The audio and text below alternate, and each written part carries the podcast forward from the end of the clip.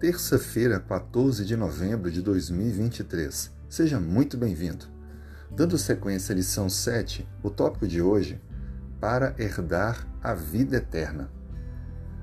A pergunta feita pelo intérprete da lei a Cristo trouxe várias reflexões. Vamos lembrar da pergunta? Que farei para herdar a vida eterna?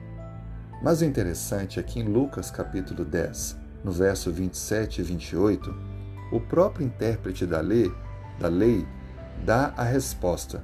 Ele diz: amar a Deus sobre todas as coisas, com todo o coração, com toda a força, e amar ao próximo como a ti mesmo.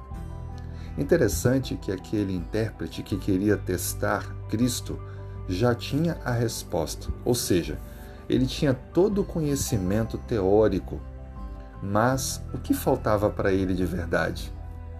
a prática. Isso mesmo. O livro de Tiago é conhecido como o livro de fé em ação, amor verdadeiro. E no capítulo 2, ele apresenta justamente a analogia entre a fé e a ação. E ele diz assim para nós no versículo 17: Assim também a fé se não tiver obras, por si só está morta. Veja que a Bíblia nos descreve que a fé verdadeira é aquela que faz algo, que age.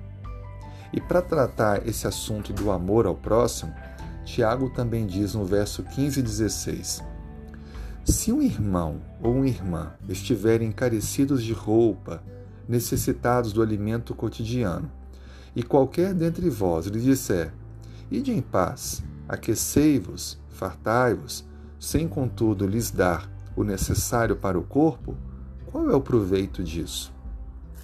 Ou seja, saber que alguém precisa de ajuda e apenas dizer e que você consiga, e poder ajudar, mas não ajudar, demonstra uma, uma vida cristã sem fé, uma vida cristã sem amor ao próximo.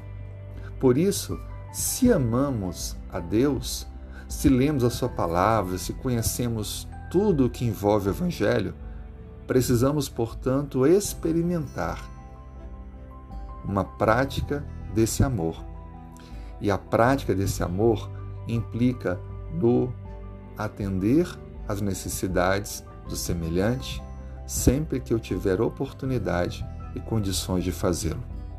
Assim sendo, para herdar a vida eterna, precisamos amar a Deus e ao próximo de maneira real e prática. Vamos orar pedindo a Deus que nos dê essa prática, já que conhecemos a teoria? Senhor, obrigado por mais esse dia oportuno de crescimento.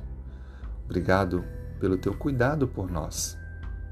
Nos ajude a viver o amor na prática e assim demonstrarmos a nossa simpatia, atendendo necessidades daqueles que estiverem ao nosso lado.